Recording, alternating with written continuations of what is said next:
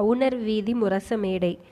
கரும சிரத்தையோடு எந்த பொருளையோ பொதி பொதியாக சுமந்தெடுத்து போவது போல் அந்த முரட்டு அவுணர்கள் சுமந்து சென்ற பொதிகள் என்னவாயிருக்கும் என்று இளைய பாண்டியனால் அனுமானிக்க கூட முடியவில்லை.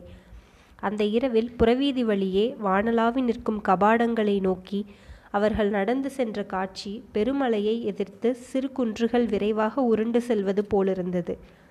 எதை சுமந்து கொண்டு இப்படி கபாடங்களை நோக்கி போகிறார்கள் இவர்கள்? அடைத்துவிட்ட கபாடங்களை இவர்களுக்காக இனி யார் திறக்கப் போகிறார்கள்? உன்னால் ஏதாவது அனுமானம் செய்ய முடிகிறதா? என்று முடிநாகனை கேட்டான் இளைய பாண்டியன். உடனே பதில் கூற முடியாமல் சில வினாடிகள் சிந்தனையோடு தயங்கிய பின் முன்பும் இப்படி நடந்திருக்கிறது. ஒருவேளை இன்றும் அப்படி ஒரு முயற்சி செய்கிறார்களோ என்னவோ? எதையும் பொறுத்திருந்து பார்த்தால்தான் தெரி தெரிந்து கொள்ள முடியும். என் அனுமானம் சரியாகவும் இருக்கலாம். முற்றிலும் பிழையாகவும் போய்விடலாம் என்றான் முடிநாகன். எந்த அனுமானம்? தயவுசெய்து சில வினாடிகள் பொறுத்திருங்கள் இளைய பாண்டியரே. நேருக்கு நேர் யாவற்றையும் பார்த்துவிடலாம். ஆவலை அடக்க முடியவில்லை. ஆத்திரமும் வருகிறது. ஆவல் காரியத்தை கெடுத்துவிடும். ஆத்திரம் இப்போது இந்த இடத்தில் பயன்படாது. இந்த தடியர்களுக்கு இரவு வேளையில் கூட உறக்கம் களைப்பு சோர்வு எதுவுமே கிடையாதா? அதுதான் திருடனும் காமுகனும் மற்றவர்கள் உறங்கும் நேரத்தில் கூட உறங்குவதில்லை என்று காலையில் உங்கள் பாட்டனார் அழகாக சொன்னாரே. அவர்களை கண்காணிக்க வேண்டிய நம்முடைய நம் நம்முடையமல்லவா? உறக்கமிழக்க செய்கிறார்கள் என்று இளைய பாண்டியர் சலிப்பும் கோபமுமாக பதிலுரைத்த போது கபாடத்தின் பக்கமே வைத்த கண் மாறாமல் கூர்ந்து நோக்கி கொண்டிருந்த முடிநாகன் இப்போது பாருங்கள் அங்கே என்ன நடக்கிறது தெரிகிறதா? என்று சுட்டிக்காட்டினான். கொண்டு சென்ற பொதிகளிலிருந்து கபாடத்துக்கு முன்னால் வெண்மேகம் போல் எதையோ கொட்டி குவித்தார்கள் இந்த அவுணர்கள். என்ன அது? பஞ்சு இலைகள். பஞ்சை கொண்டு என்ன செய்ய போகிறார்கள் இங்கே? என்ன செய்கிறார்கள் என்றுதான் பாருங்களேன். முடிநாகனோடு இளைய பாண்டியனும் அவர்களுடைய விசித்திர செயலை கூர்ந்து கவனிக்கலானான்.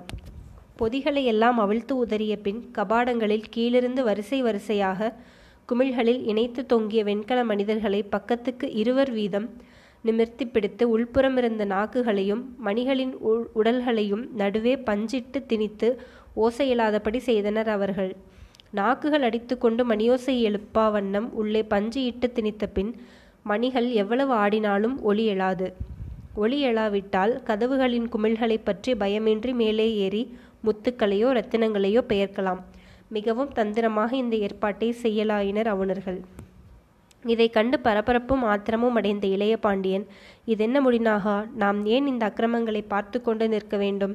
இரண்டு கதவுகளிலும் முதல் வரிசை மணிகளை முழுவதும் பஞ்சிட்டு அடைத்து ஊமையாக்கிவிட்டார்களே இன்னும் பத்து வரிசையும் இப்படி செய்துவிட்டால் சுலபமாக கதவில் ஏறி முத்துக்களை பெயர்க்கலாமே. இருபது வரிசை பஞ்சு திணித்துவிட்டால் மேலே இருக்கும் ரத்தினங்களை கூட பெயர்த்து விடலாம். இந்த நிலையில் கதவுகளின் அருகே உள்ள காவல் மாடங்களில் இருக்கும் வீரர்களையாவது நாம் கூச்சலிட்டு எழுப்பலாமே என்று பதறினான். முடிநாகனோ மிகவும் நிதானமாக இளைய பாண்டியனுக்கு மறுமொழி கூறினான். இப்படி பலமுறை செய்து தோற்றும் இவர்கள் இதில் இன்னும் நம்பிக்கை இழக்கவில்லை என்பதுதான் எனக்கு வியப்பை அளிக்கிறது. கொக்கின் தலையில் வெண்ணெயை வைத்து பிடித்து விடலாம் என்று போன்ற முயற்சி இது. இதில் அவர்கள் காரியம் ஒருபோதும் நிறைவேறாது என்று முடிநாகனின் வார்த்தைகளை கேட்டு இளைய பாண்டியனுக்கு கோபமே வந்துவிட்டது. இன்னும் நாம் வானலாவில் இருந்தால் நகரின் உடைமைகளை கொள்ளை போய்விடும். உன் நிதானம் என் பொறுமையை சோதிக்கிறது. ஒரு கொள்ளையும் போகாது. பதறாமல் இருங்கள். இந்த இடத்தில் இயற்கை நமக்கு அற்புதமானதொரு வசதி செய்து கொடுத்திருக்கிறது. இப்போது நாம் மனம் வைத்தால் இந்த இடத்திலிருந்தே அத்தனை கபாடத்து மணிகளையும் ஊரே எழுந்திருக்கும்படி ஒழிக்க செய்துவிட முடியும். நீ பேசுவது கதை. காரியத்தில் நடப்பதை சொல். சாத்தியமானதை விட்டுவிட்டு கற்பனையில் மூழ்காதே முடினாகா? நான் சொல்வது எதுவும் கற்பனை இல்லை. எத்தனையோ முறை தாங்கள் பாட்டனாருடனும் தந்தையாருடனும் நகர் பரிசோதனைக்கு வந்திருக்கிறேன் நான். உலகியல் அனுபவத்தில் உங் தங்கள் பாட்டனாரை விட சாமர்த்தியசாலி இனிமேல் பிறந்து வந்தால்தான் உண்டு. சமயோசித ஞானத்தால் அவருக்கு இணை அவர்தான். அவரிடமிருந்து நான் கற்ற எதுவும் பயன்படாத கற்பனையாயிருந்து விட முடியாது இளைய பாண்டியரே. அதெல்லாம் உன் சொந்த பெருமை. அந்த பெருமை இப்போது எனக்கு எப்படி பயன்பட என்பதுதான் எனக்கு புரியவில்லை.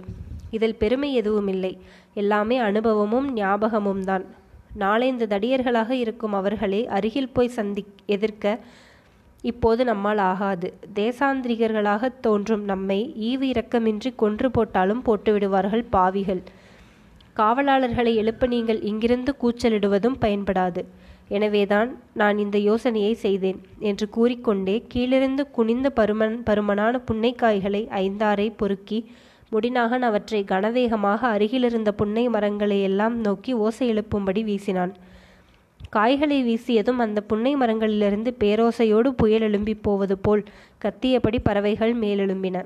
பெரிய பெரிய சிறகுகளுடைய அந்த கடற்பறவைகள் பெரும் கூட்டமாக பறந்து போய் எதிரே இருந்த கவாடங்களின் குமிழ்களில் அமர்ந்ததும் கணீர் கணீர் என்று நகரையே எழுப்புவது போன்ற மணி ஒலிப்பி பிரளயம் அதிசயமாக நிகழ்ந்தது. கீழே சில வரிசை மணிகளில் மட்டுமே அவர்கள் பஞ்சு திணித்திருந்தனர்.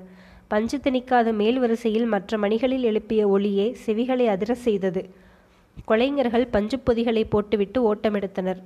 மணியோசையும் நிற்காமல் அவர்களை துரத்தியது.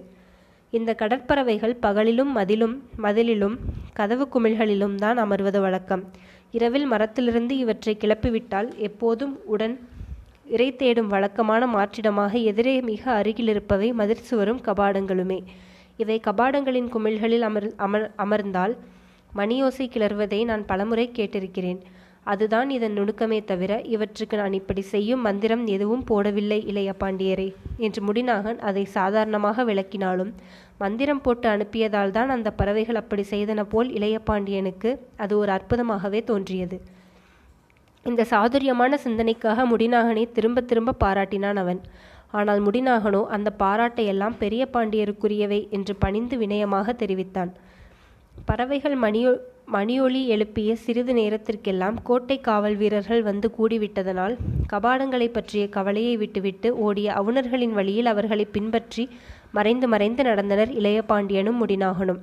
புறவீதியில் தங்கள் குடியிருப்பிற்கு அரும் அண்மையில் இருந்த முரச மேடையின் அருகே சென்றதும் அங்கே இந்த அவுணர்களை எதிர்பார்த்து வேறு சிலர் காத்திருப்பதை தொலைவில் இருந்தபடியே கண்ட முடிநாகன் இளைய பாண்டியருக்கு அதனை சுட்டிக்காட்டினான். இருவரும் மறைந்து நின்று அங்கே மேலே நடப்பதை கவனித்தனர். வீதியின் முகப்பில் மாபெரும் மேடையிட்டு மிக பெரியதாக அந்த முரசத்தை கட்டி நிறுத்தியிருந்த அவுணர்கள் அதை எந்த நோக்கத்தோடு அங்கே அமைத்திருக்கிறார்கள் என்ற ரகசியமும் அன்று இளைய பாண்டியனுக்கும் முடிநாகனுக்கும் தெரிய நேர்ந்தது.